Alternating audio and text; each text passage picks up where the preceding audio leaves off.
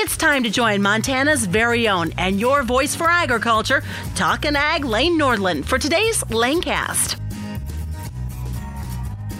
Hello, everyone. It's time once again for the agriculture conversation here on the Lanecast. And as spring moves along and summer being not too far away, a lot of things are occurring out in the countryside. And of course, USDA is working on behalf of farmers and ranchers across the nation to make sure that they have everything that keeps them in business. And actually, joining us here on the podcast today is USDA's National Ag Statistics Services, Eric Sommer. Eric, you are in the Helena office with NASS. You oversee everything in Montana. How's your spring been going? Well, it's been going pretty good so far, Lane. We've been been wet, been cool.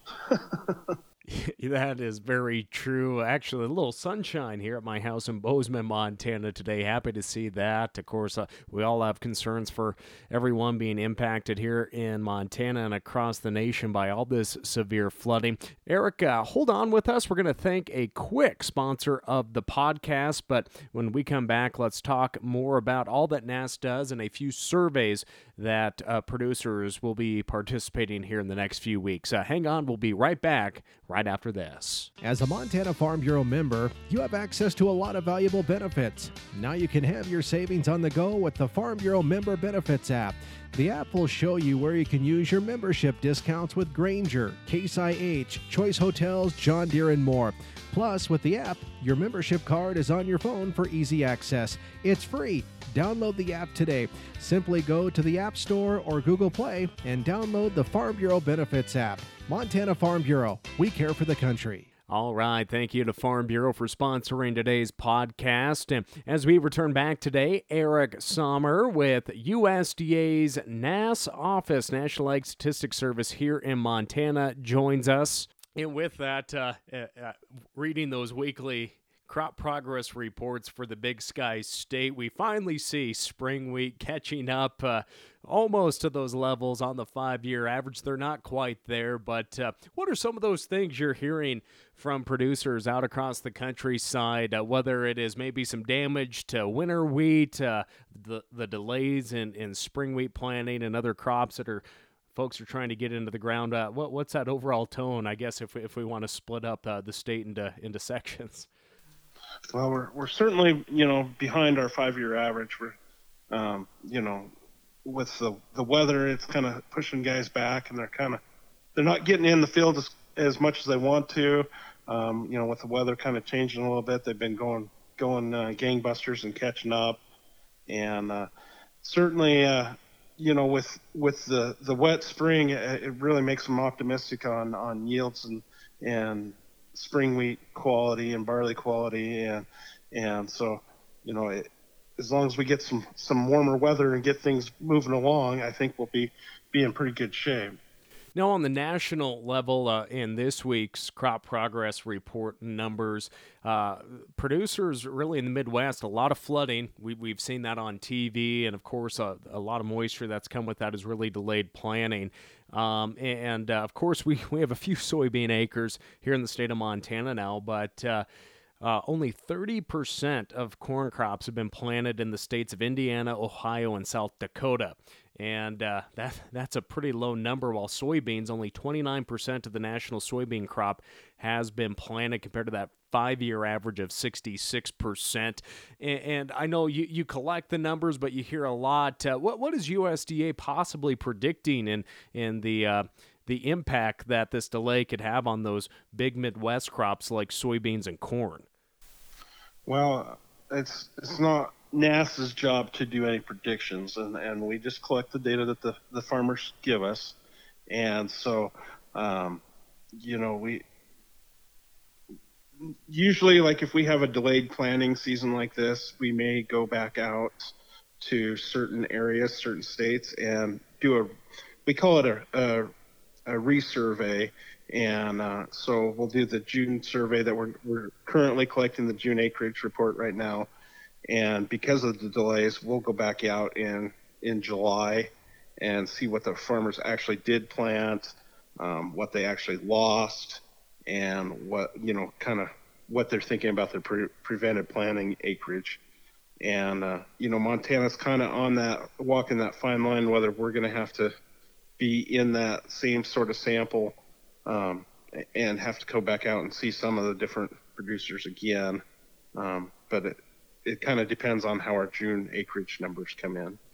Now, with that, uh, surveys are an important aspect for USDA and for our regional uh, farmers and ranchers in determining uh, many factors in whether that is funding through USDA or just getting a, an accurate sample of production in these uh, uh production areas as well. But uh, there's a few surveys uh, for livestock producers that are going to be coming up here in the next uh, few weeks. And of course, uh, one of those is going to be here in the mountain region uh, for USDA. And of course, that includes Montana, Wyoming, and, and a few other states. But what is that uh, cattle? Can I call it a cattle inventory survey, or, or what, what's going to be going on here that first part of July?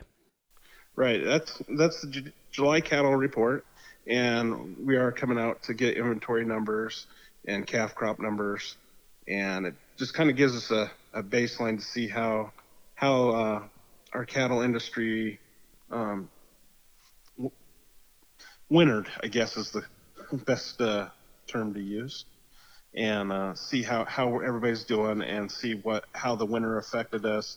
Um, you know, certainly there's going to be a lot of eyes on that with all the flooding we had in in Nebraska and South Dakota, and uh, so it's kind of it'll be a well looked at report, that's for sure. So, what are some of the decisions uh, that USDA will make from reports like this that impact uh, uh, ranchers here in Montana and across the West? Uh, what what do these numbers impact when it comes to programs and funding that uh, farmers and ranchers uh, can partake in?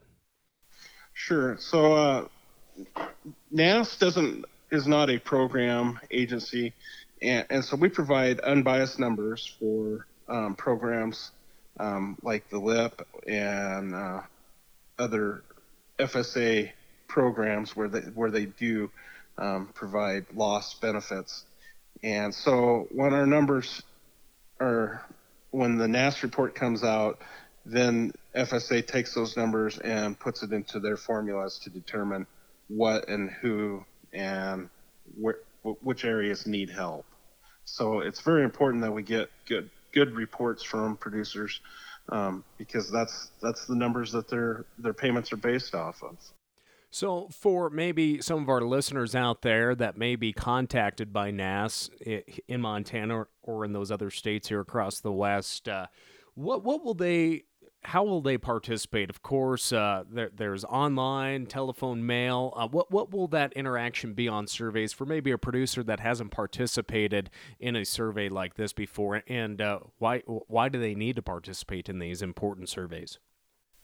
So the the biggest one that's going on right now is um, our June acreage report, and we coordinate different surveys. So if we know a producer has cattle um, or he has hogs, we will try and do several surveys at one time. And so what that means is that somebody will be out out and about visiting certain areas and they'll come to to the farm or ranch and have two or three surveys to ask them questions about. And uh, you know, usually they're pretty quick. Um, we we try and train our our field people pretty well so they have a basic knowledge of agriculture. So, and we try and hire from agricultural communities. So, so we have some pretty good base um, knowledge to work with. Um, and then we have phone um, people that will call and do surveys over the phone, and uh, we train them as well. Uh, they call U.S. wide, and and we have a call center in Montana, 150 people um, we work for us part time, and uh, so they have a pretty good knowledge of Montana agriculture and Montana, uh, you know what's going on with the weather, what's going on, you know, in our communities, and then you can also go online if you don't want to don't want to talk to us on the phone or um, have somebody come out and visit you, and then also uh, you can to mail it back. We usually mail out surveys about a week before we start calling or visiting producers. Um, that way, it gives a, the mail a chance to work and, and get back to us. Sometimes that doesn't work with Montana, and we know how the mail service is, you know, a little lag sometimes, and it's not, you know, it's just because we're so rural and it's hard to get to sometimes. Now, like the Census of Agriculture, if a producer received that survey, they were, required by law to complete it. Are these surveys, do they fall in that same uh, category? No, the Census of Agriculture is kind of special. It's it's uh, a, a, census that we do every five years, and it is required by law.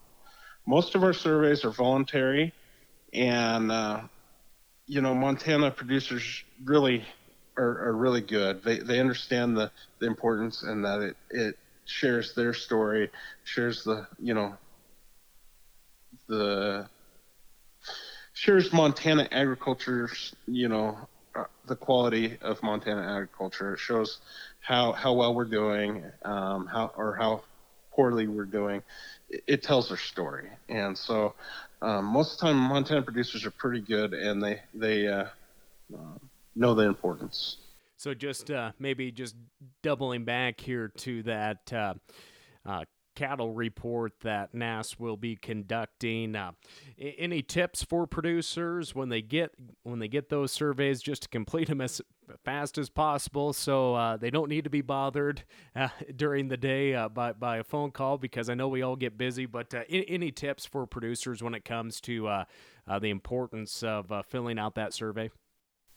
Sure. You know, one of the tips I always tell my family when they, they tell me that we call it the wrong time or we, we, we call when they're busy is okay when it comes in the mail sit down and do it right then and and, and or as soon as you can you know and, and then set it by set it by your phone set it by you know put it in your pocket or whatever and and then when we call you you already have the numbers down and you don't have to go looking for it or put it right back in the mail um, you know the the best thing is is to be to be as accurate as you can be, and um, you know we're not looking for for down to the the tenth, you know, on on certain things.